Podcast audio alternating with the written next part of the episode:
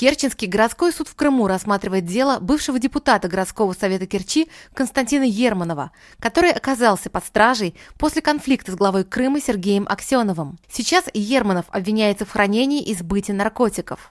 Добрый день, дорогие крымчане. Меня зовут Константин Ерманов. Я тот самый депутат, которого сегодня лишили мандата из-за из того, что я поднял вопрос о квартире в Москве стоимостью 400 миллионов, которая принадлежит теще главе Крыма. В начале 2021 года Ерманов обратился в прокуратуру и ФСБ, а также собирался лично спросить Аксенова, как его теща Людмила Добрыня смогла купить огромную квартиру в Москве стоимостью, по подсчетам журналистов, не менее 400 миллионов рублей. Поводом послужило расследование «Инсайдер», сделанное еще в 2019 году.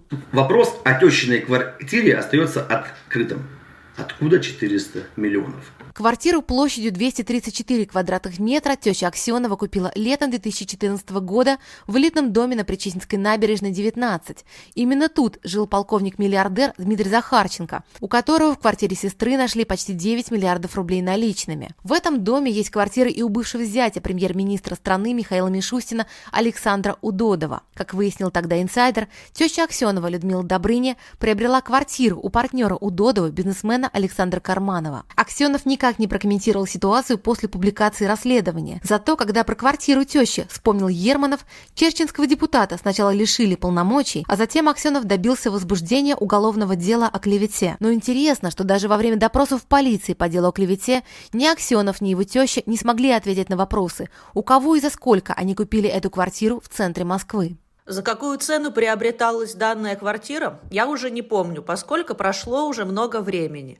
Контактные данные продавца я также не помню. Добрыня Людмила Григорьевна является мне тещей. Однако о ее приобретениях мне ничего не известно. Добрыня самостоятельно осуществляет финансово-хозяйственную деятельность, имеет постоянные источники доходов, за счет которых имеет возможность приобретать имущество, в том числе объекты недвижимости. На самом деле Добрыне в Крыму принадлежало несколько коммерческих фирм, которые владели большим торговым центром «Океан» в Симферополе и помещением, сдававшимся под пивной ресторан. Однако вряд ли доход от сдачи в аренду этих площадей мог принести ей полмиллиарда рублей. Хоть дело о клевете и закончилось примирением сторон, в марте 2022 года Ерманова все равно арестовали, уже за сбыт и хранение наркотиков. По утверждению э, Ерманова, ему были действительно подкинуты наркотики, и более того, он обвинен был не только в хранении наркотиков, марихуаны, но и в распространении на том основании, что он якобы угощал бесплатно этой марихуаной своих друзей по вот, э, там,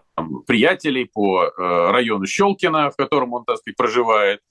Э, нашелся такой свидетель обвинения, э, дежурный такой наркоман, господин Власенко, который вот дал соответствующие показания. Сторона защиты утверждает, что наркотические средства были подкинуты, и это подтверждают факты. Например, на пакетиках с марихуаной нет отпечатков пальцев Ерманова, а сами наркотики были найдены только при повторном личном досмотре бывшего депутата. Вопросы вызывают экспертизы самой найденной марихуаны. По большому счету даже не установлено, а наркотик ли это. Никто не определял, а сколько же там на самом деле наркотиков в этих вот свертках пресловутых, которые, еще раз повторяю, по мнению э, Ерманова, его защиты, просто бы банально ему были подкинуты. В деле пропал и главный свидетель обвинения Александр Власенко, который настаивал, что Ерманов поделился с ним марихуаной. В суд поступило ходатайство заочное, да, бумага от самого Власенко, удостоверенная нотариусом в городе Владивостоке, о том, что он вот э, не подтверждает свои показания данные на следствии, что он оговорил Ерманова, что он боится мести со стороны правоохранительных органов, поэтому в суд не является. По мнению адвоката Молохова, при таких обстоятельствах Ерманов должен быть оправдан. Константин Ерманов в Крыму был известен как активист русской весны. Однако после прихода российских властей